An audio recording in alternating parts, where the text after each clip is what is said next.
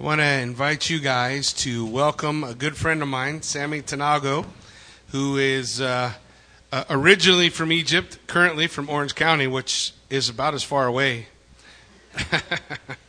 and uh, God has uh, just uniquely gifted and qualified him to uh, to just have an incredible ministry, reaching out to Muslim people and sharing the gospel with them. And uh, in accordance with what God has called us to, you know, as we come to the end of the Gospel of Matthew, the Lord said, All authority in heaven and on earth has been given to me. So go therefore, make disciples of every nation, every ethnos, every ethnic group. And uh, I remember, I don't know, I think it was a couple years ago, Sammy came, and uh, God used him to show some areas in my life where, where I had some. Uh, uh, at least some bigotry issues. Being a Marine, the bad guys always stay the bad guys, you know, and and then to realize and recognize that God has done an amazing work and that He is calling us to bring the truth of His Word to change the hearts of men everywhere. And so God used Sammy to do that work in my heart, and it's my prayer He'll do that work for you guys as well as He shares with us. Let's let Him feel welcome. Good morning, everybody. Morning, everybody. Morning. What a joy to be here with you today. Uh, is everybody got one of my ministry praise report? If you don't, raise your hand and Ron and the Corey is ready to give you one. Raise your hand if you didn't, okay? Okay, just keep your hand raising. And Stephanie, get ready for the DVD.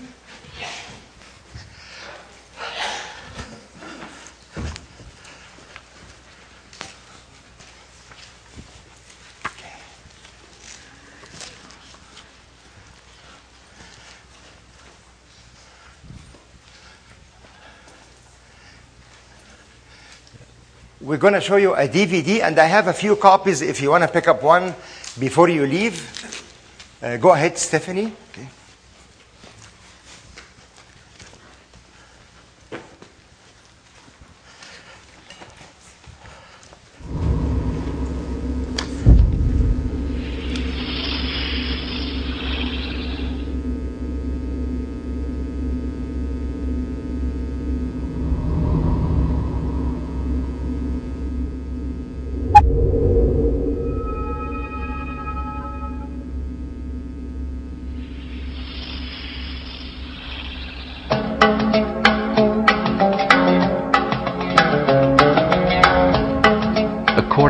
Research, in order for a culture to maintain itself for more than 25 years, there must be a fertility rate of 2.11 children per family.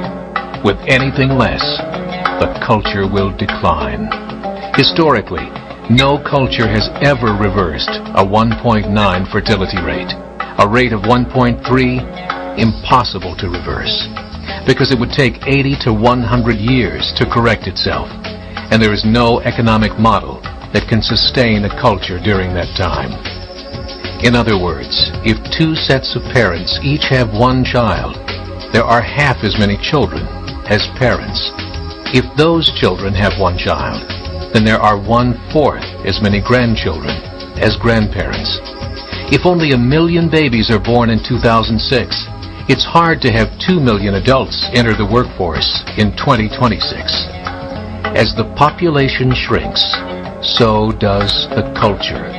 As of 2007, the fertility rate in France was 1.8, England 1.6, Greece 1.3, Germany 1.3, Italy 1.2, Spain 1.1.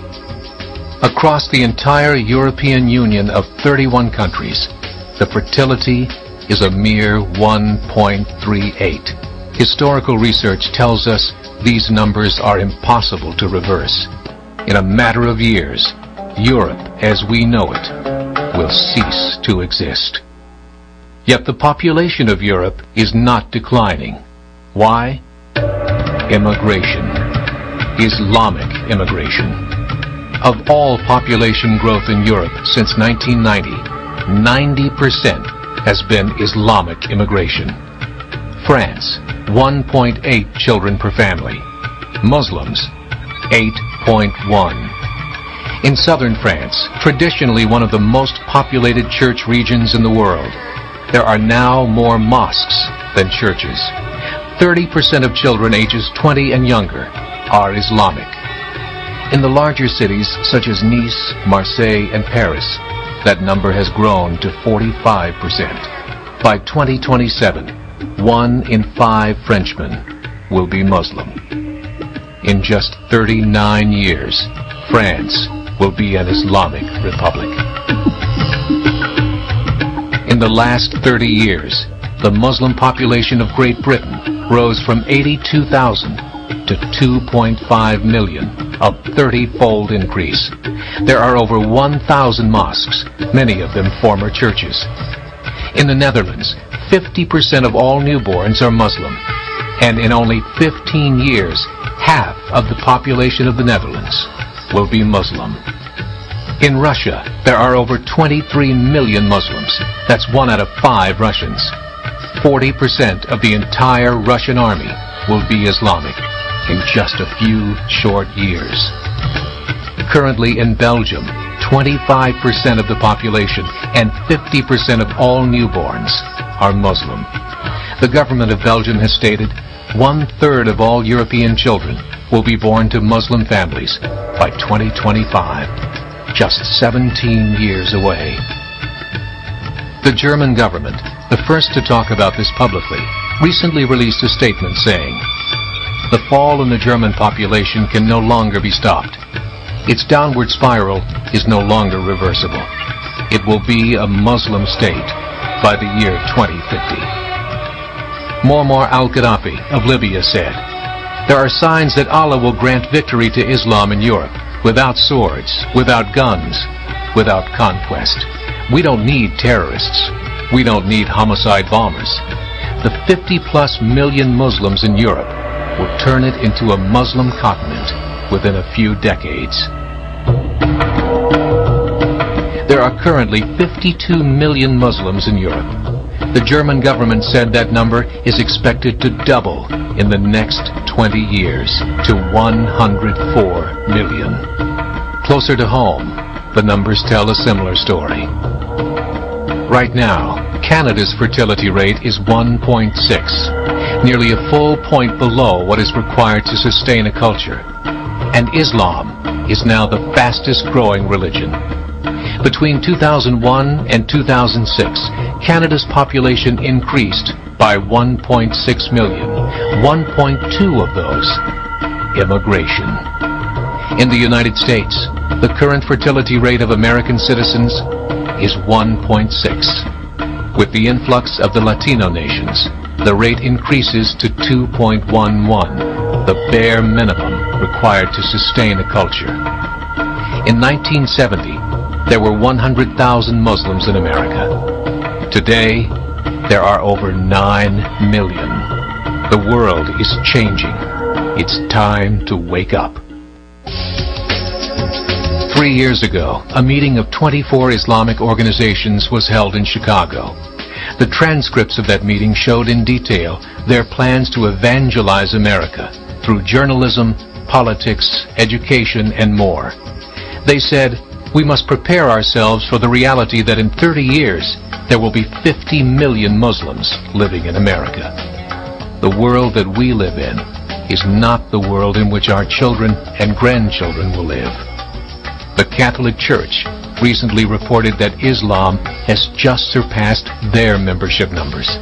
Some studies show that at Islam's current rate of growth, in five to seven years, it will be the dominant religion of the world. As believers, we call upon you to join the effort to share the gospel message with the changing world. This is a call to action.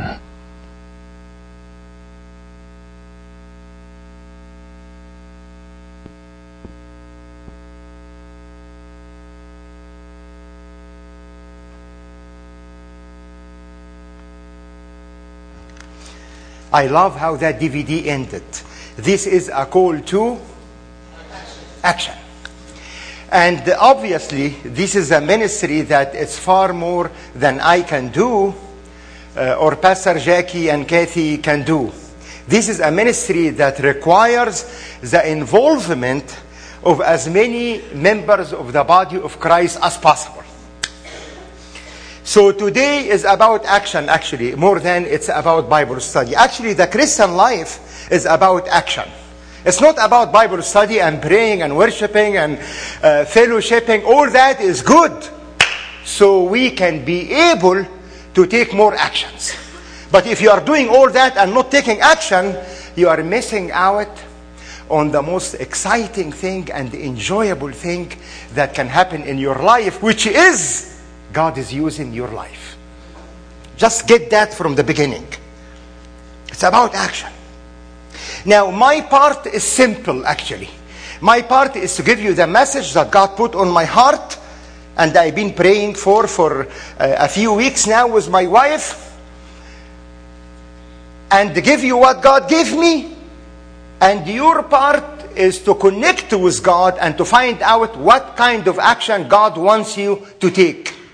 Because definitely, make, make no mistake about it, God would love to use as many of us, you, as possible, to be part of the process of sending Muslims or lost to spend eternity with Him.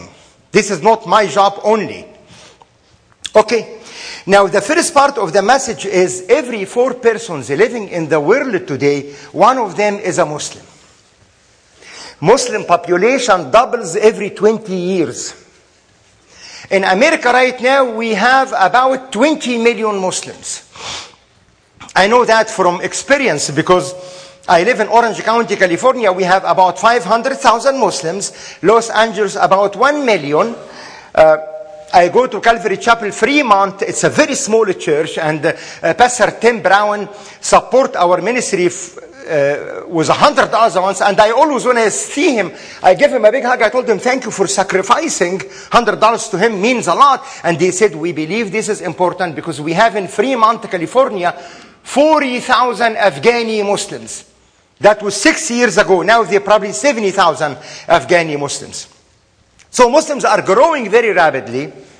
Now, most of these Muslims never heard the message of the gospel communicated to them effectively in a way they can understand. Never heard the answers to their questions. And I will explain that a little bit later. But let me move quickly uh, through the Bible verses that God gave me so we will not run out of time. I, I want to stay with you for a few hours. I know we don't have that much time, uh, only three hours. So the first, the first point I want to pay your attention to is Genesis 12. Why? Because it is from the beginning that when God chose Abraham, God told Abraham, I will bless you and through you, huh? Thank you. Talk to me all. So it was God's plan from the beginning, from choosing Abraham, not to bless him and then bless Israel and just expand a little bit. Uh-uh. It was God's original plan from the beginning of choosing Abraham and Jacob and Israel is to use them as a blessing to all the families of the earth.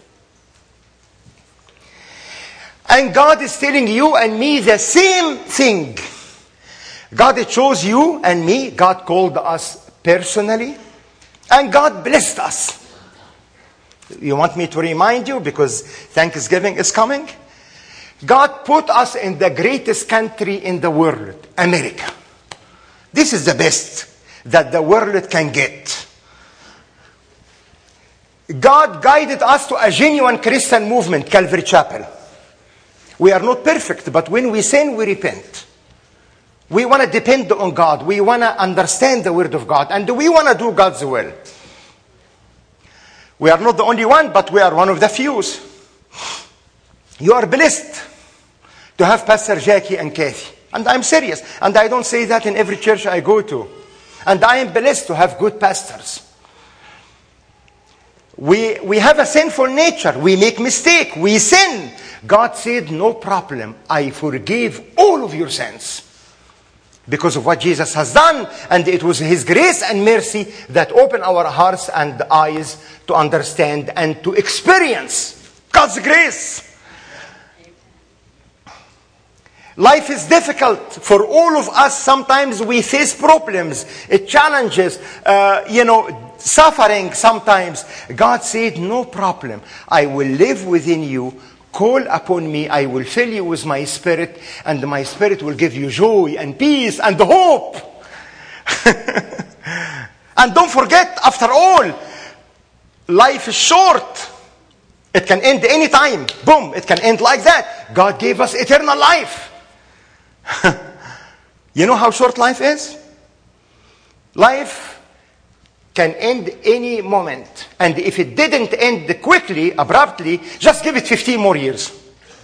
Half of us here will be dead, and the other half, most of them will be growing old and they will be sick and uh, they will die soon also. This is the good news I came to share with you today. Happy New Year. If you eat organic and exercise, you got a couple more years. Can you imagine God gave us eternal life? Wow. And promised us that we will share His kingdom and His glory and will, will enjoy His presence and He will reward us generously for any action. Uh-huh. Any action we took because we love Him or because we love His church or because we want to expand His kingdom. God is telling all of us, I chose you and I blessed you because I love you. More than we can ever imagine. I don't know why God loved me and blessed me, but it's His grace and mercy and, uh, and awesome heart.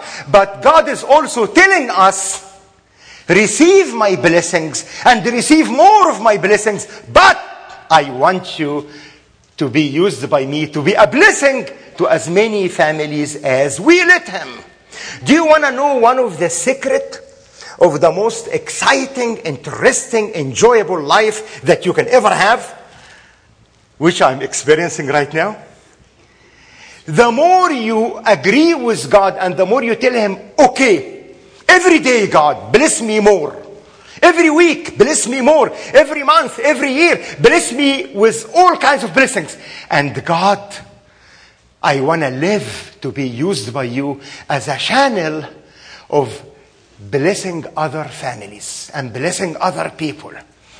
I don't want to just contain the blessing and watch TV and be self-centered. No, God, I want to live for you. And God will say, wow, you are a person that is qualified to receive more of my blessings.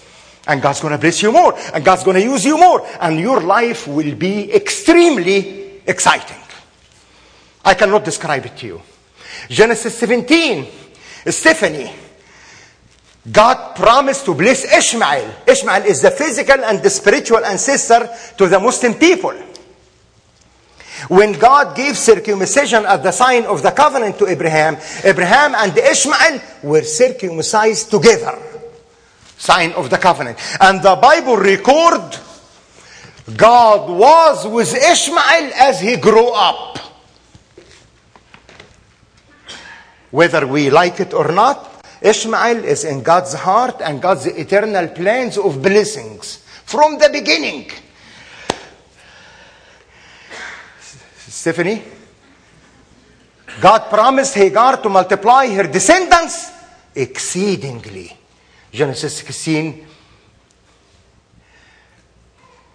God told Hagar, God, Hagar was called Abraham's wife one time in the Bible. God himself named Hagar unborn son Ishmael, which means God hears. Same verse, God heard Hagar's affliction. Genesis 21, God heard Ishmael crying. And God wants us to hear the cry of Muslims. God wants the church in America, whom He showered His blessings upon, to hear the cry of Muslims. Is Muslims crying? they are crying now more than ever. Let me give you two reasons. One, Muslims have been killing each others in the past 25, 30, 40 years more than ever.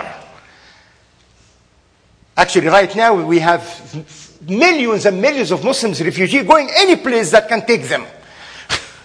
Why? Because their people are killing each others. And Muslim countries are attacking each others. Now more than ever.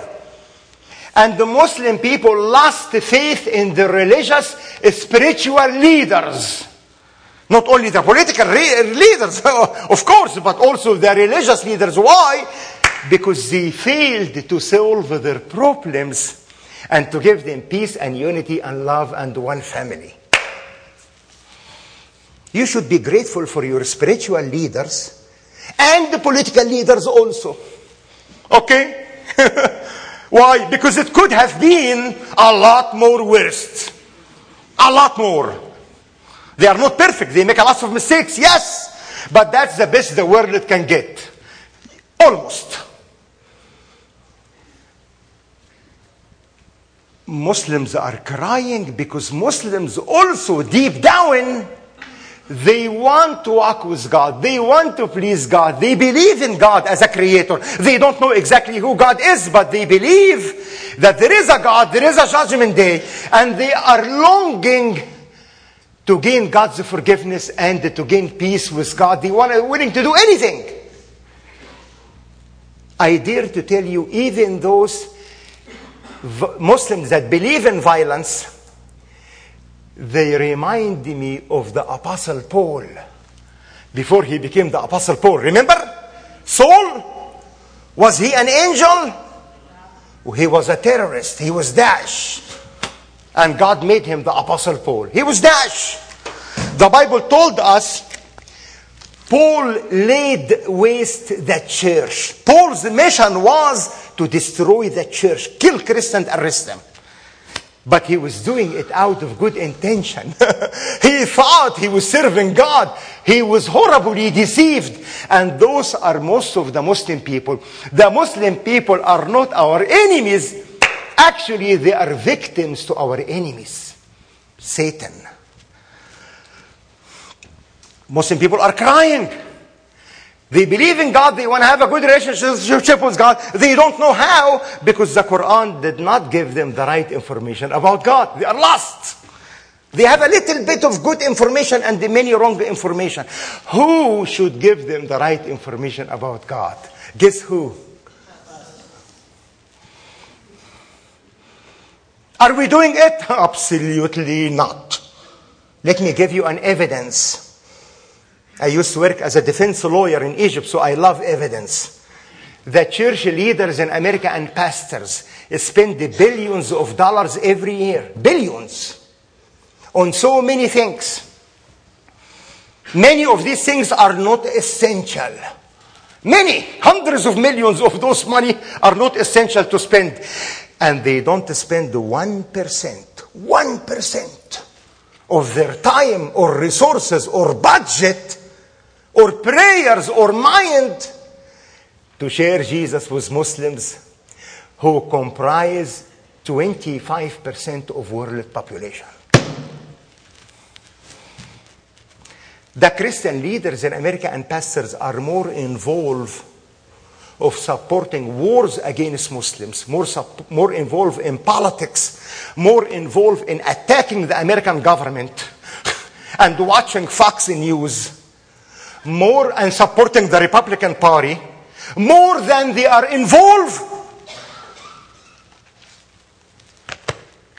in doing their job description. The Great Commission. This is your job description, Pastor. This is your job description, Christian leader. You are not a politician.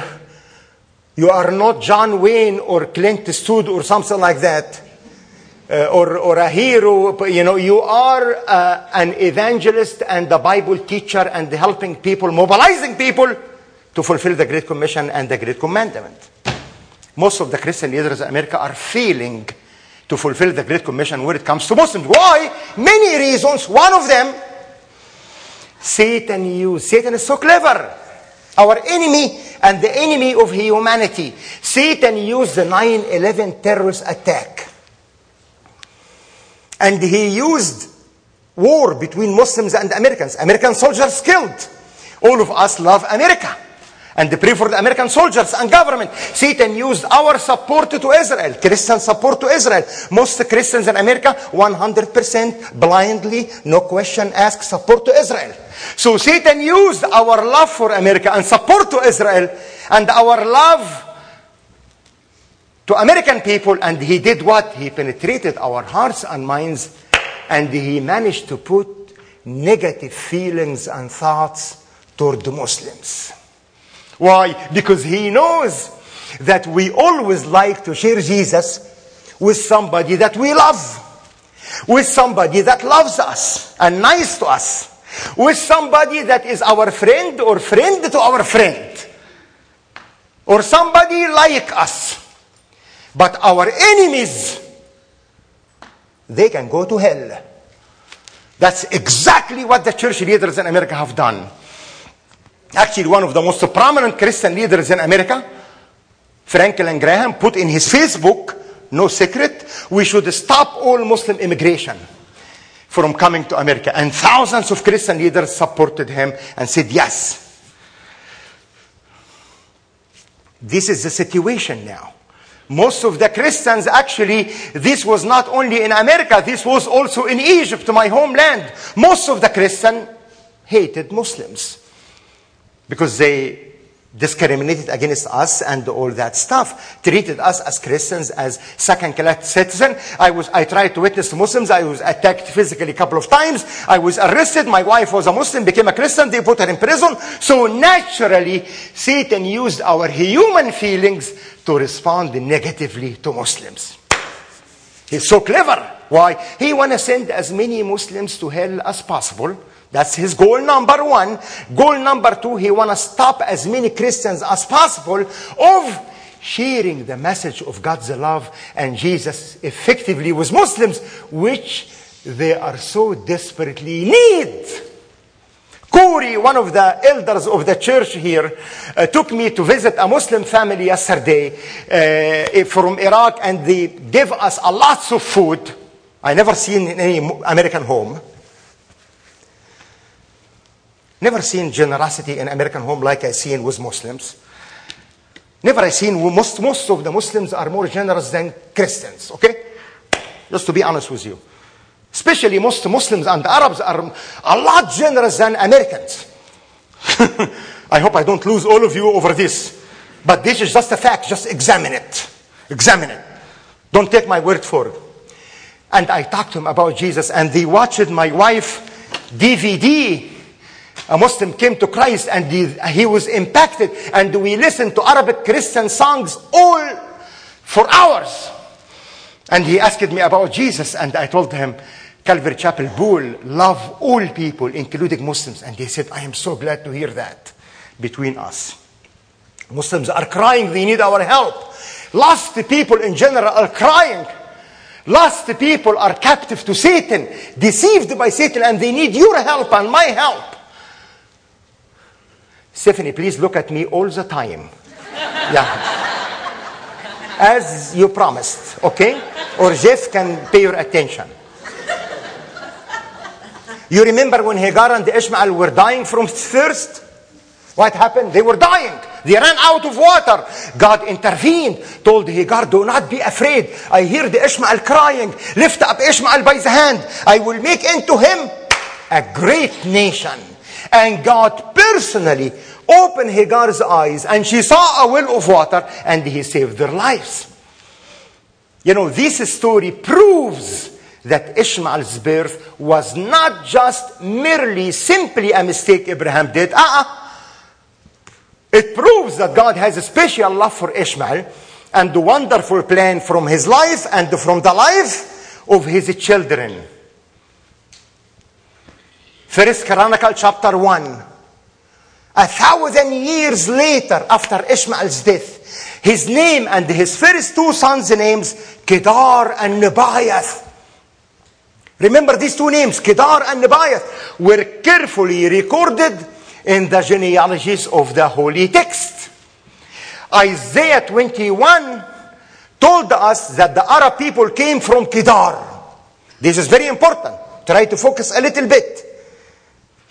This is the most difficult thing you need to understand today. Only take one minute. So Kedar and Nebiath, Ishmael, first two sons, Arab people came from Kedar, and then we have Isaiah 60. God said, all Kedar's flocks will be gathered to you. The rams of Nebiath will serve you. They will be accepted as offering on my altar. Tan tarata, tan tan. Are you with me? You guys with me? Kedar and Nebiath, Ishmael, first two sons, Arab people came from Kedar. God is saying, their descendants, the flocks and rams of Kedar and Nebiath, will be accepted as offerings on my altar. And let me tell you something I discover extremely makes this prophecy one of the most significant prophecy in the Old Testament, which you never hear in Christian American radio. I searched the Christian commentaries, I discovered that the time God gave these words to prophet Isaiah and told him to say these words, I discovered that Kedar and Nebiath already had been dead a thousand years ago. Are you with me? Clearly, these words do not refer to the person of Kedar and Nebiath because they had been dead a thousand years ago. Aha! God was referring to their children, to their descendants. Arabs and Muslims will be gathered with their families. They will be saved in the day of the harvest. And actually, uh, a personal testimony about eight years ago, one day, me and my wife, we were overwhelmed. How can we reach Muslims? we only can reach a few Muslims every month. What should we do in this huge ministry? And we had the passion, we had the experience, we had the education, we had the calling, but we didn't know how to do anything much.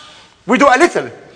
And then uh, a few American Christians told, uh, you know, I, I was offered a, a, paid position by my church, and, and, and, my wife told me, no, don't take it, uh, because uh, many reasons, and pray, and we prayed, and many Christians advised. I said, no, no, no, no, no. Your ministry, you need to start a non-profit ministry. And we started praying, and God said, that's right. This is not your ministry. This is the ministry of the church.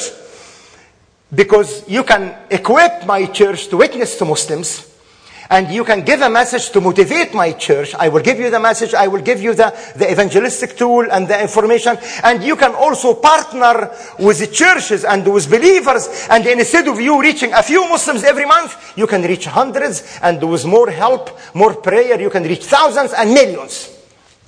We said, wow, this is great. This is not our ministry. We are only a part of the ministry. And God said, that's right.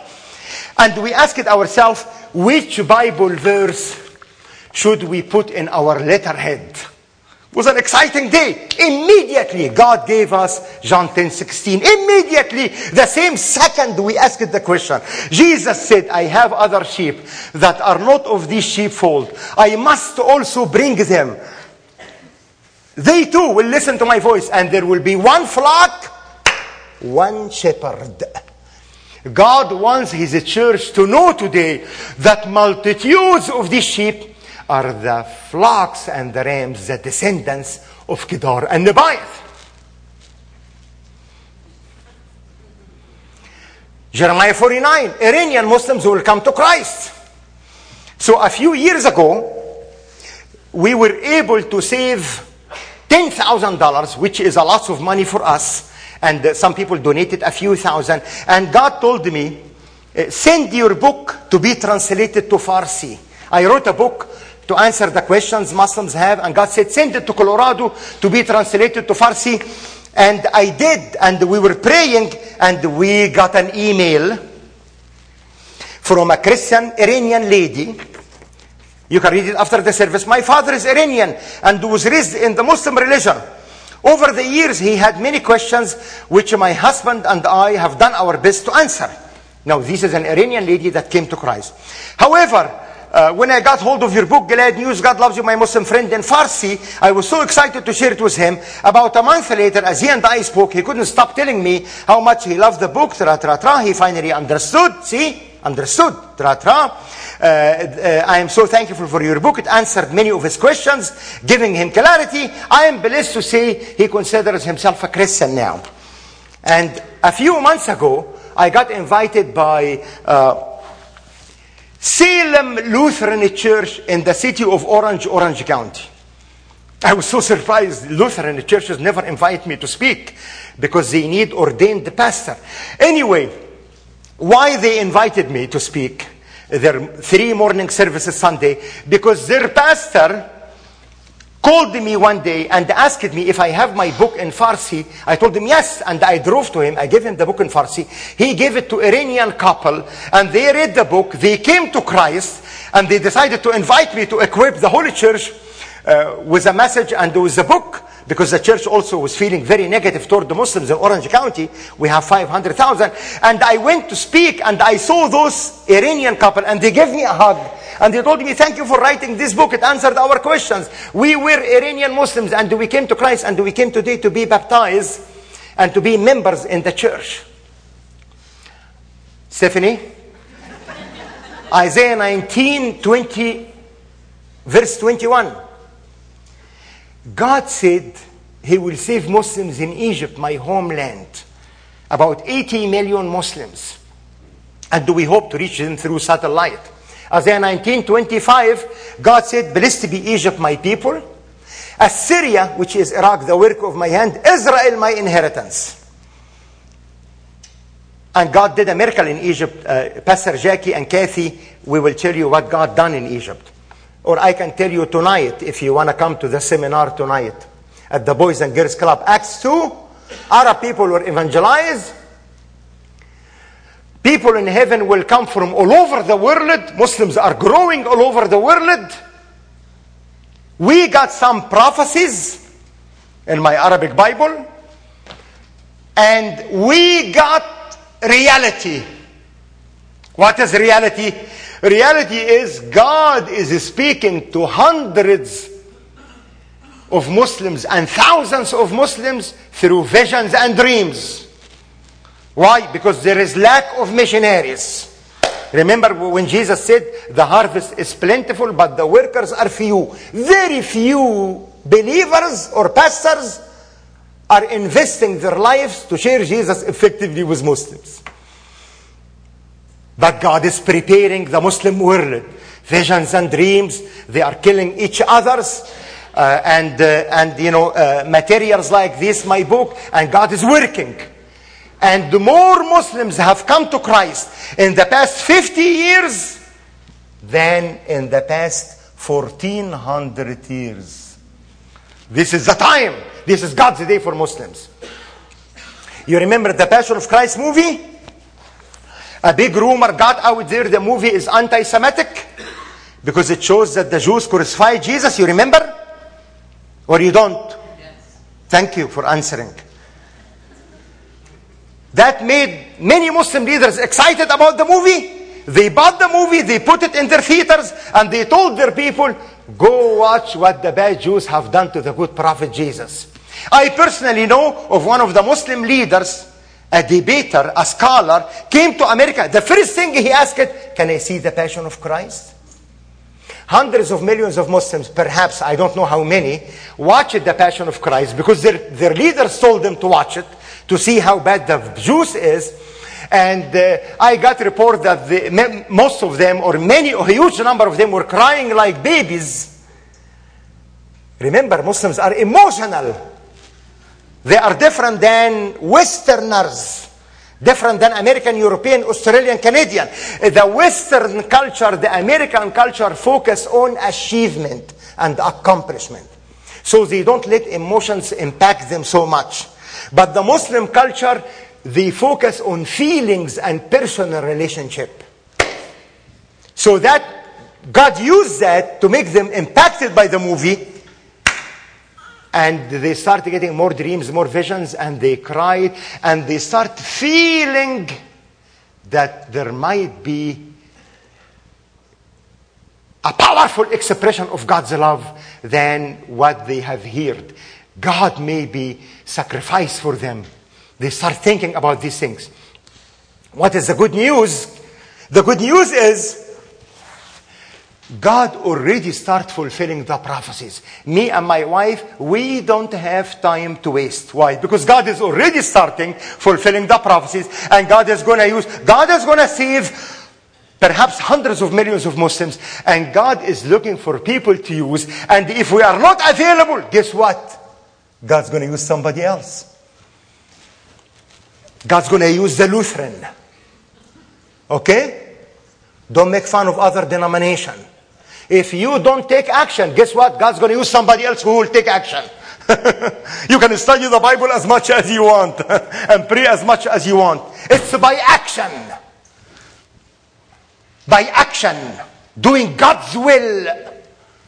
How do I know that God started fulfilling the prophecies? From the emails I get. That Muslims coming to Christ just through a book I wrote. Let me, let me give you some testimonies. Now, I have two goals in my calling. Goal number one, to remove the, uh, goal number one, to motivate, equip Christians to witness effectively to Muslims. And remove the obstacles that exist in the Christian heart and mind and provide the Christians with my book and CDs and DVDs to equip the Christians. And of course, I give a lot of free materials uh, to Christians, and we have some free materials if you want. And so you can, when you see Muslims, you can reach Muslims. Goal number two is to remove the obstacles that exist in the path of Muslims toward the faith in Jesus Christ as his Lord and Savior. So God told me, when I, when I was writing the book, of course, we prayed more than we thought and read. Uh, me and my wife, God told me, obstacle number one, remove the obstacles that the Bible is corrupted, because Muslims hear the Bible is corrupted. So I studied the Quran in depth, and I found out that all the verses in the Quran about the Bible stated that the Bible is the Word of God. Wow! And all the verses, there is not one of them that said the Quran came to replace the Bible. And the Quran came 600 years after the Bible. And many of the verses said to the Muslim, you must obey the Bible. Imagine how awesome those evidence to a defense lawyer. So I put all this evidence and I put the evidence to fulfill the prophecies and manuscript evidence, eyewitness testimony. I made a strong case in the most clever and humanly possible way and brief way. And the many Muslims, when they read the first section, their heart start becoming open to the gospel, to the word of God. you, do you remember? Do you remember the parable that Jesus gave in Matthew 13, I believe, verse 19? That some seed, that's my Arabic Bible, some seed fell on the lives of people that did not understand. And it was easy for the wicked one to snatch away the word of God that was sown in their lives. So we try to help Muslims before they understand, the first thing they need to understand that the Bible is the word of God. Why? So that the ground will be cultivated and will be open to the word of God. So the seed will fall on good ground.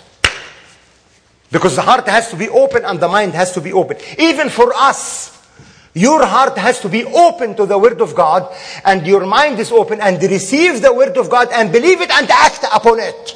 If you don't do that, the Word of God will mean nothing to you except a mental exercise.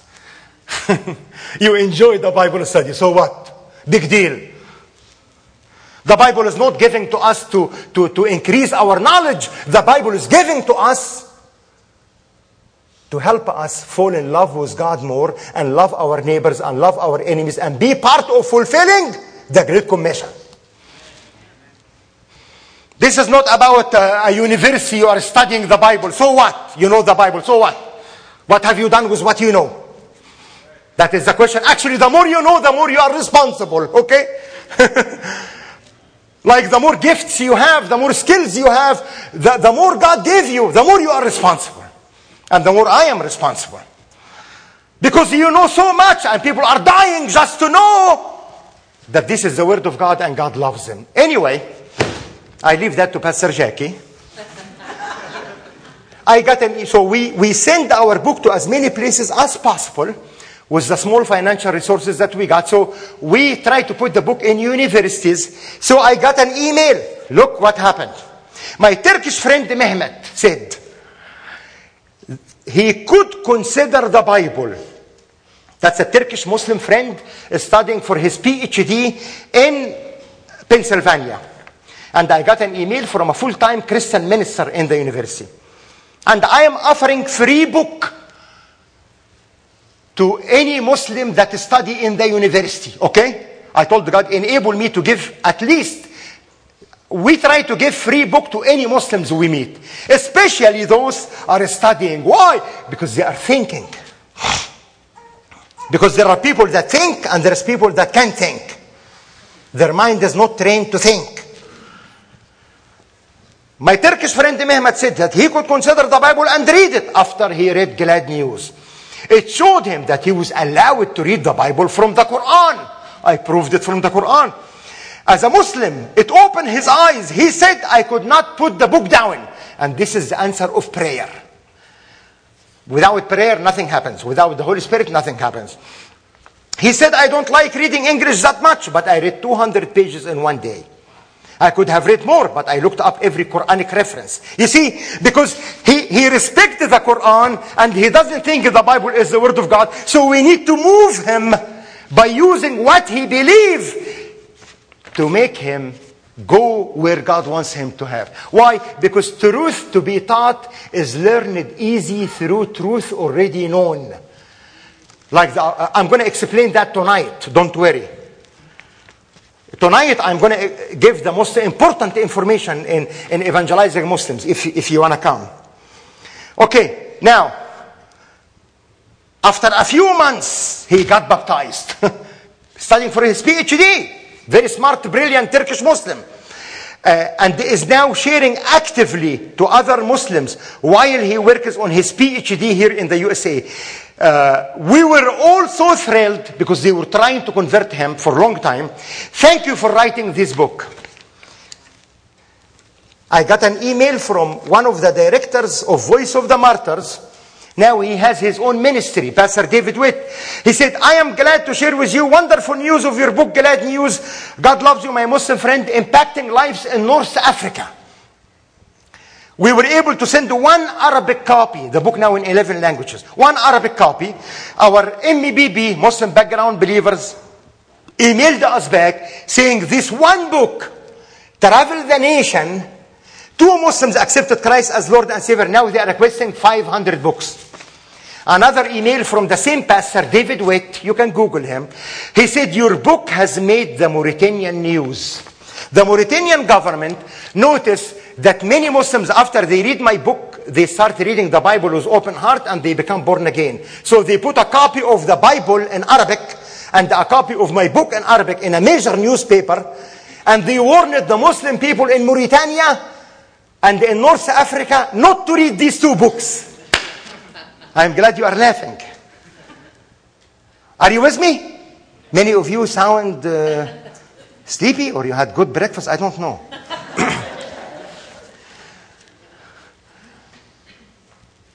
They gave me a free advertisement in the country of Mauritania.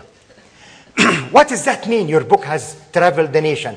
Muslims, a huge number of Muslims, perhaps 60% to 70%, are thirsty people drinking from salty water.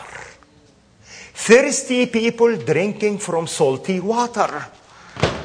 They are ripe for harvest and very few Christians are doing anything to help them. They are like Cornelius. You remember Cornelius in the book of Acts, Acts 10? Cornelius was neither a Jew nor born again Christian, but the Bible recorded that he was a man devout to God. He believed in God and he used to fast and help the poor. He used to do good works. Actually, the Bible said the alms of Cornelius were accepted. Wow! Wow! God was accepting Cornelius' efforts to, to please him, even though Cornelius was not a Jew, was not a person in the people of the covenant, and was not born again, but he was a man that has a conscience, and he knew that there is a God. And he was trying to please God and to follow a good conscience. And God said, I accept what you are doing for me. Peter, go tell Cornelius about Jesus. Go tell him. But before God can use Peter, God needed to help Peter overcome his prejudice against a God fearing man from a different background. And that's exactly what God is trying to do with the American and Christian leaders and pastors and believers. Go, trying to have them go to Muslims and love them first. Like you love the Jews and the Israelis and white and blue eyes and beautiful blonde hair. And after you love them, after you have my heart toward them, tell them about Jesus and answer their questions. I got an email. I spoke at a big Calvary chapel in Tallahassee maybe four times in the past 15 years. Before I went the last time, I got an email from Malak. My name is Malak. I am originally from Lebanon. I, I came to finish my study.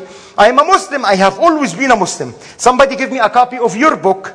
Let me say, since I read this book, I fell in love with God.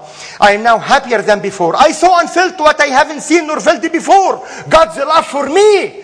Muslims are thirsty to know that God loves them. The only problem now I'm in the middle of, I'm falling in love with Jesus. I told her, this is not a serious problem, Malak. We all have serious problem, you know. Uh, another email. I am done reading the book. It's one of the most beautiful books that I write. Open my heart to God in a beautiful way. Very beautiful way. I'm planning to get a copy in Arabic when I visit my parents in Lebanon. Your book changed the way I look to God. Certainly changed my life. And you know, it is not my words that changed her life. It is the Holy Spirit using the word of God. But God gave me a job to do. And God want to give you a job to do. God want to give each one of us something to do.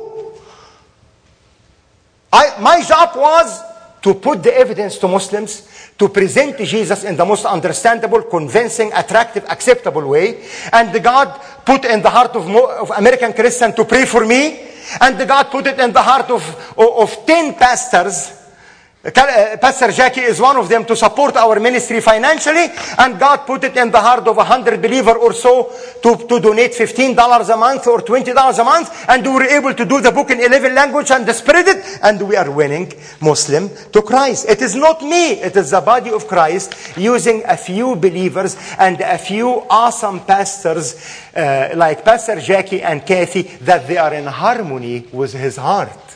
Because most of the pastors, most of the churches, maybe 99.9 of the churches that I speak at, we get zero support.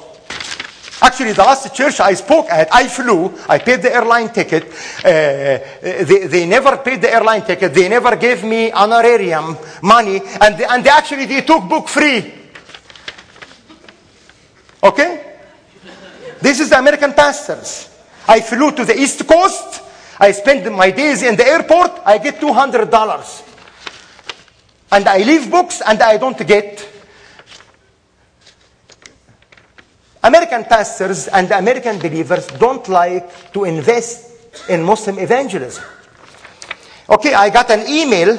Oh, the last email. Thank you for helping me experience and enjoy God's love and salvation. Malak is a happy Christian, born again, married a born again Christian in Calvary Chapel, Tallahassee. This is Calvary Chapel, Chattanooga. We want a Muslim to Christ. This is my mission pastor, Calvary Chapel, Costa Mesa, Pastor John Shubek. He was a missionary in Europe. He sent me an email. He said, we give your book to a very dedicated Iraqi Muslim lawyer. He read your book. He came to Christ. Calvary Chapel, San Luis Obispo. We want a Muslim in the university. Calvary Chapel, Coronda. Calvary Chapel, uh, Corona, we want a Muslim in prison, and the list go on and on and on. What does that mean? It means that Muslims are thirsty people drinking from salty water, drinking from the Quran, and having the wrong teachers. They are not teaching them God's word. Okay, now let's move on. I have to, to move quickly. Stephanie, thank you. I don't have time to uh, share my wife's testimony, but I have a few DVDs if you want to take one. She was born and raised as a Muslim. She was studying to be a Muslim teacher in Al Azhar University and an Arabic teacher. She became born again. She started talking about Jesus before they put her in prison. One of the PhD Muslim professor believed her story. He became born again. In prison, she met three ex-Muslims. They started praying and singing Christian songs. Uh, and the prisoner told them, why you are singing? We read your name in one of the newspapers. You could be executed. They told them, God is going to reward us for sacrificing our life for Jesus. Don't worry about us. You need Jesus. Jesus can help you. Jesus said, Jesus said. Many of the prisoners start talking to Jesus. Some got born again. Why God is working in the Muslim world, uh, Stephanie? Because God is. Say it loud. God is.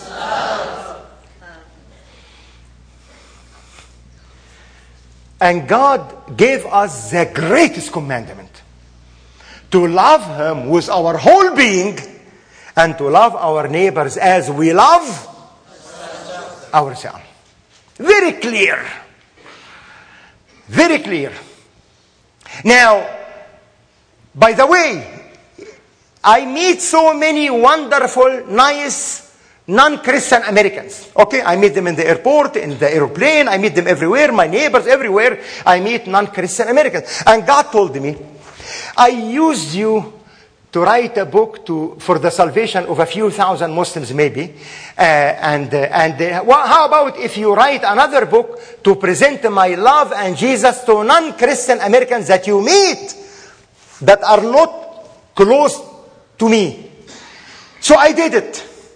And we've seen some conversion. Now, how many here ha- have a relationship with one non-Christian American and you are willing to pray for that person and to manifest God's love to that person and to give that person my book. It's called The True Love. Don't ask me about the service. What is this book is about?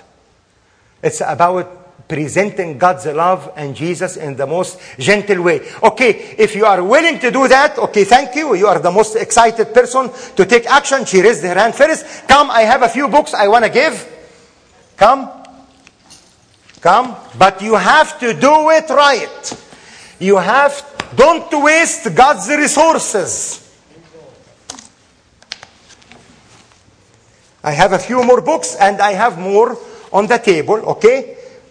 Love that person, pray for that person, manifest God's love in action, and give the book and invite that person to church. And let God use you. Now, don't forget, Muslims are our neighbors. According to Disneyland in California, it's a small world after all.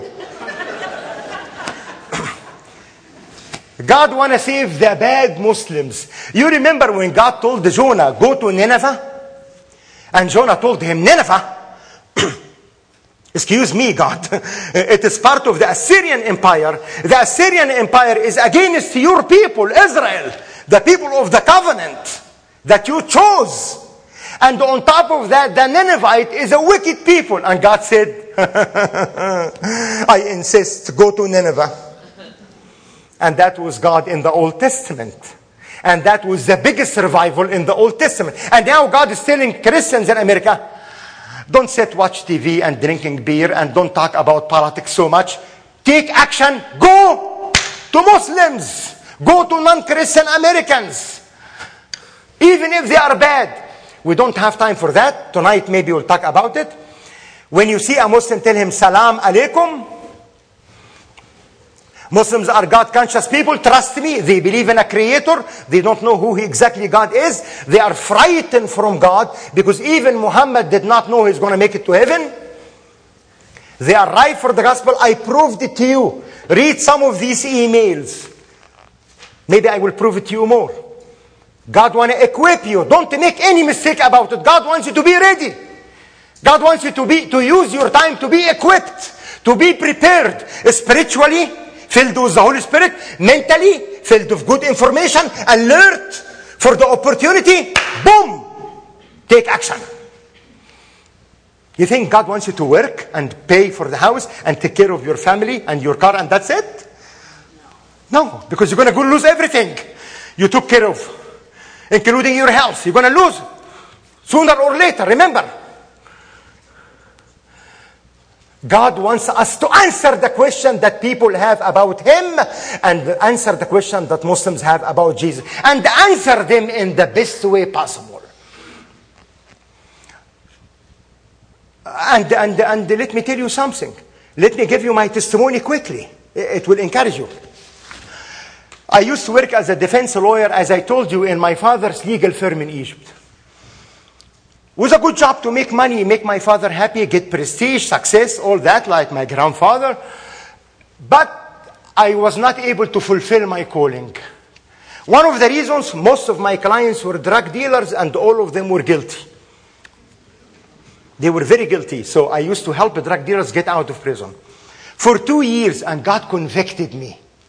God told me, remember, I told God, what can I do? God said, Moses left Egypt, preferred to leave Egypt, suffer affliction with the people of God rather than to enjoy the pleasures of sin for a season. God told me, don't be stupid. Lose what you can't keep to gain what you can't lose. Leave Egypt. Walk by faith. Moses preferred to leave Egypt. And I was reading those verses in Hebrew 11 and crying, and God told me, Leave Egypt. Leave your father. Leave your legal career, leave your culture, your language, your, your, your property, leave everything. Lose everything for me. Walk by faith.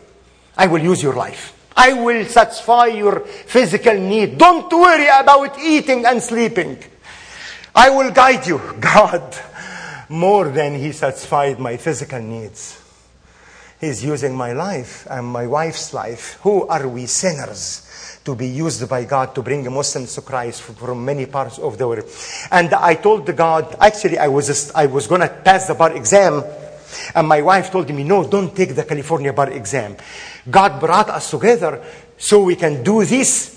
And I told her, but I need to use my mind. And God told me, love me with all your mind. Use your mind. Use your ability to analyze issues, to do a research, to prove a case. And I want you to present Jesus in the most understandable, acceptable, attractive, convincing way to educated Muslims. My family told me, you're an idiot. You are losing your career. My older brother just retired as the chief judge of the Supreme Court in Egypt. Long time ago, 1991, when I was started getting into the ministry, he told me, come back to Egypt. I will connect you with an awesome legal firm. My wife, thank God for my wife. She told me, no. God did not brought us together to get rich. God brought us together to do this, something that the church need, the, the Muslims need. I want my family to know Jesus. And uh, Stephanie, can we play my pastor testimony? I had an office at Calvary Chapel, Costa Mesa for 15 years, and many Muslims shook Pastor Chuck Smith's hand and told him, thank you for the ministry. We were Muslims. We became well, can consider somewhat of a friend, uh, who's Muslim, and uh, he, he, we talk here and there. I'm not as knowledgeable as I should be about the Bible, and uh, I would love to be more knowledgeable and try to help him. Mm-hmm. Uh, you know, because I'm concerned. Uh, but it's hard to um, answer some of his questions concerning uh, the Old Testament and the New Testament. And I, I would love to know what to do, uh, what kind of format to go through. Uh, whether we're giving him a book, I had given him a Bible.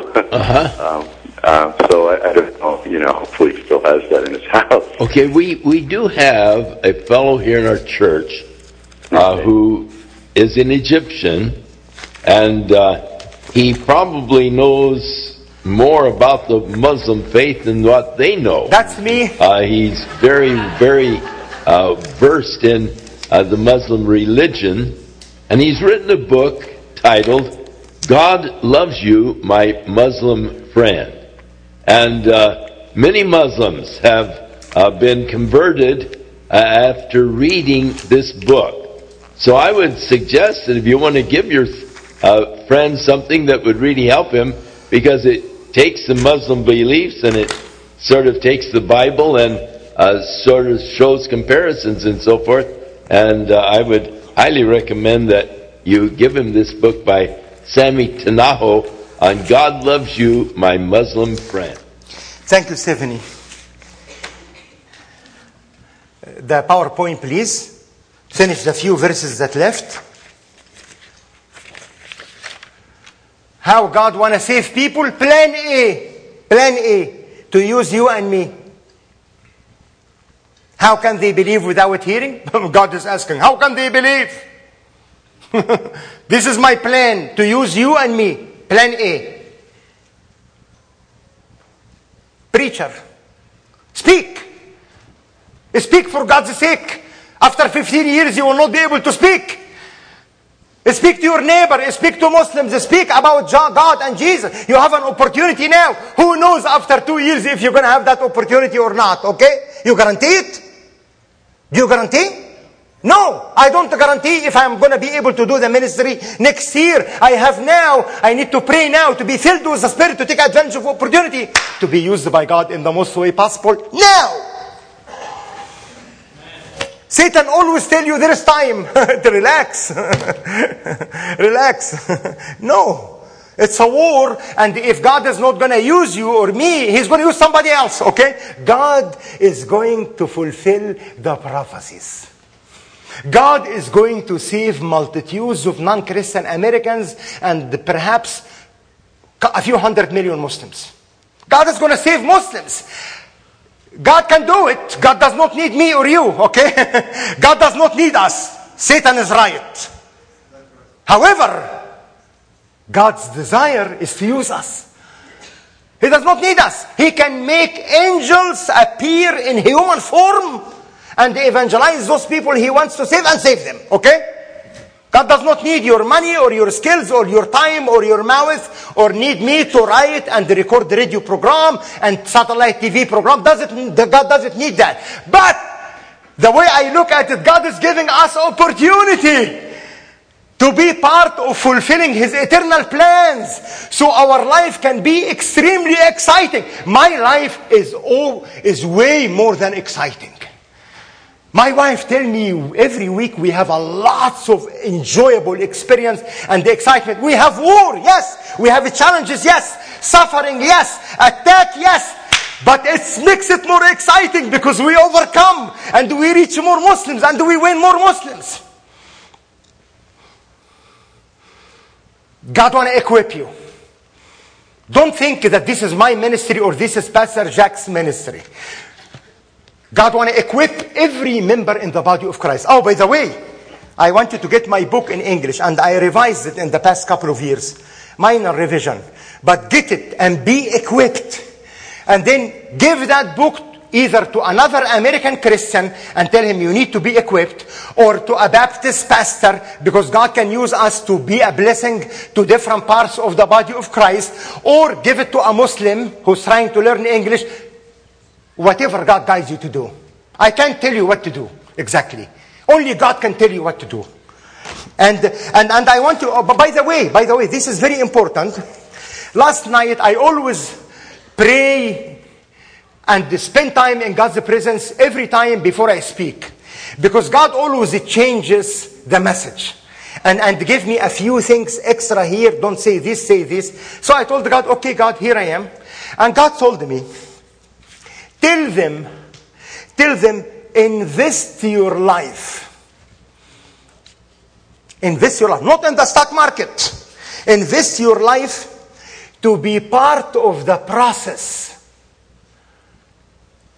of evangelizing people, sharing Jesus with more people, and sending more people to heaven to spend eternity with God.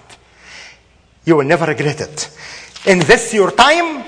Don't waste your time. Why? your time is not your time, actually. It's time that God is giving you. Limited time. You have limited time on earth. Limited opportunity. Invest your time. Yeah, take, take, take care of your family, take care of your car, take care of your house, of course. Take care of yourself, take a shower, eat, work. But in your mind, I want to do everything quickly so I can invest more time in sharing Jesus and helping more people to go to heaven. Maybe you can go to a second service. This is not your problem. This is Pastor Jack's problem. Invest your talents and your skills that God gave you. Let me tell you something. The American Christians are the smartest people I ever met in my life. I have mind like that, like a, bird compared to the American Christians. Kuri was playing with the computer yesterday to have the Muslim man from Iraq watch my wife DVD, and the American people are brilliant. And I'm sure God gave you talents and skills. Invest them, not only to make money. Well, since we're talking about money, yes, Invest your talent and the skills and gifts and your experience and education to make as much money as you can. Good. But spend on yourself as little money as you can and spend more on God's work. I want to tell you uh, a story that God reminded me of yesterday. I was in Israel uh, a couple of years ago and I was speaking, training Calvary Chapel Bible College for, I think, 25 days, something like that. Intensified study, how to witness to Muslims. And I got an invitation to speak in Seminary and the Bethlehem Seminary. And the president of Bethlehem Seminary invited me to lunch. You can visit him when you go to Israel next year. And I told him, thank you for being so kind to me, inviting me and my wife to lunch and to speak in the, in the Bethlehem Seminary. He said, no, thank you. I told him, why you thanking me?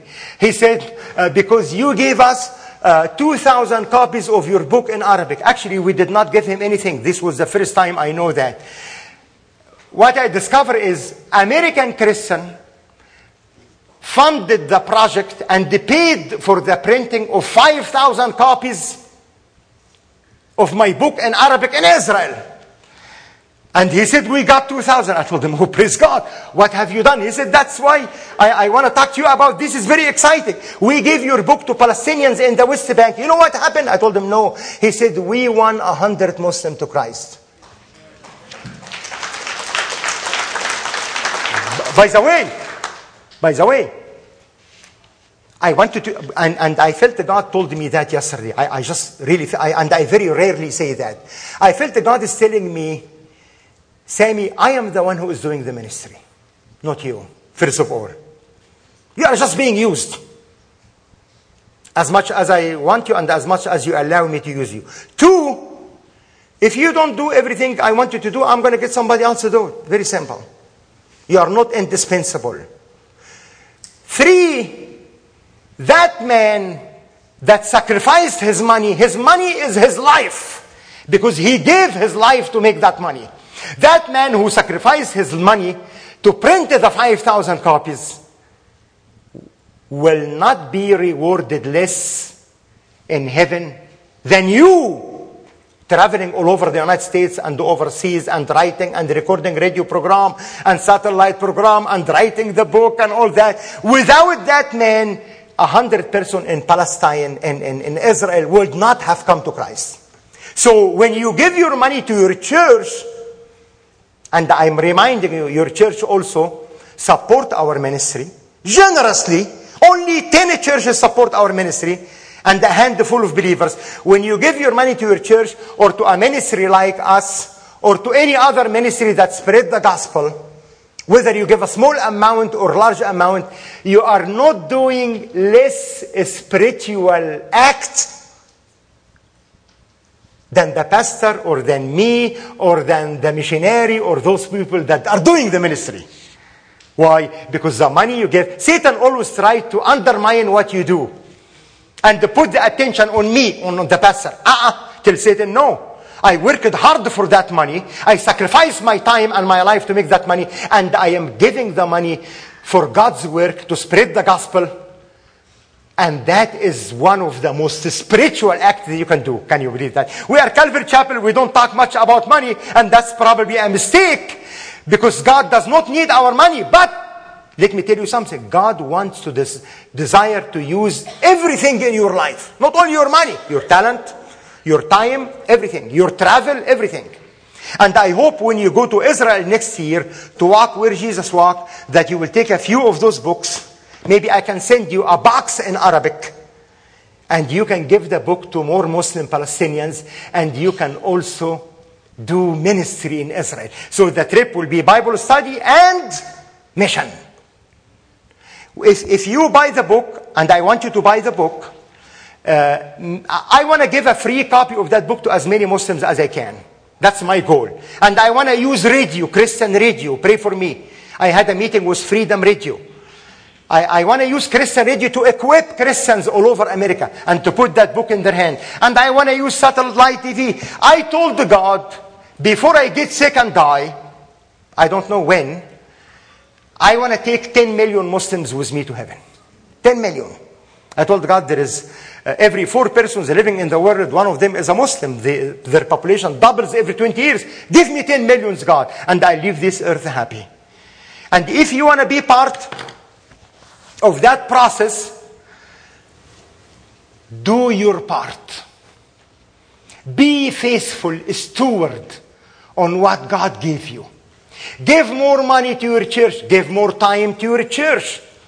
Give more time. If you want to give to our ministry above your tithing, you can donate one time when you buy the book to Glad News for Muslims. If you want to become a monthly financial partner, I have opportunity to give you to fill a form and donate $10 a month or $15 a month, whatever you want above your tithing. But most importantly, live, live for God. And I will leave you with this verse. Jesus said, if you try to keep your life for yourself, huh? You will lose it. Jesus warned you and me.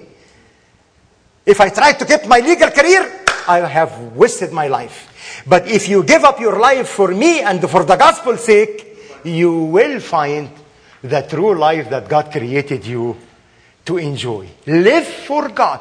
Satan will tell you, no, no, no, no, no, no, no. Live for yourself. Just go to church, do a few things, give a few money, a few dollars, and uh, just don't be extreme. Uh-uh. Lose your life. And God knows your heart. God knows your heart. I don't know your heart. God knows your heart. You are living every day for yourself or for Him. It's not about Bible study or just saying a few prayers or fellowship. This is not a game. The story, the story is true. The story is true. the word of God is true. How do we know that? When we put our faith in Jesus, we became born of the Spirit. And we became children of God. And we experience God's presence. And we experience the forgiveness of sins. So it's true. Whether you believe it and live it, or you enjoy it only mentally and live for yourself. And die and waste your life. it's to be, you're to lose, lose. You're to lose your life no matter what, even if you keep it. You're to lose it. But if you lose it for God, you invested it and you will be rewarded and you will enjoy God's presence in a greater capacity and you will be rewarded forever. And actually, you will be rewarded while you are living. Why? Do I look like a loser? Let's pray. Dear Heavenly Father, God, we stand in awe when we think about your love, like Pastor Jackie was saying, wow, you are amazing, God. You are amazing, God, to us. God, you called us by name when we were your enemies. When we hated you and hated your word and hated the church and hated everything about you, you broke the walls of our harshness and resistance with your grace and mercy and love, God. God, thank you. Thank you for making us your children. God, you gave us good, awesome Calvary Chapel pastors to teach us your word. God, thank you. You are taking care of us, God. We think, we worry, but you got it under control, God. You will take care of us in this life, and you are giving us open opportunity, equal opportunity to be used by you, God, to be your partners in fulfilling your eternal plans on earth, and to be significant part of fulfilling the prophecies, and also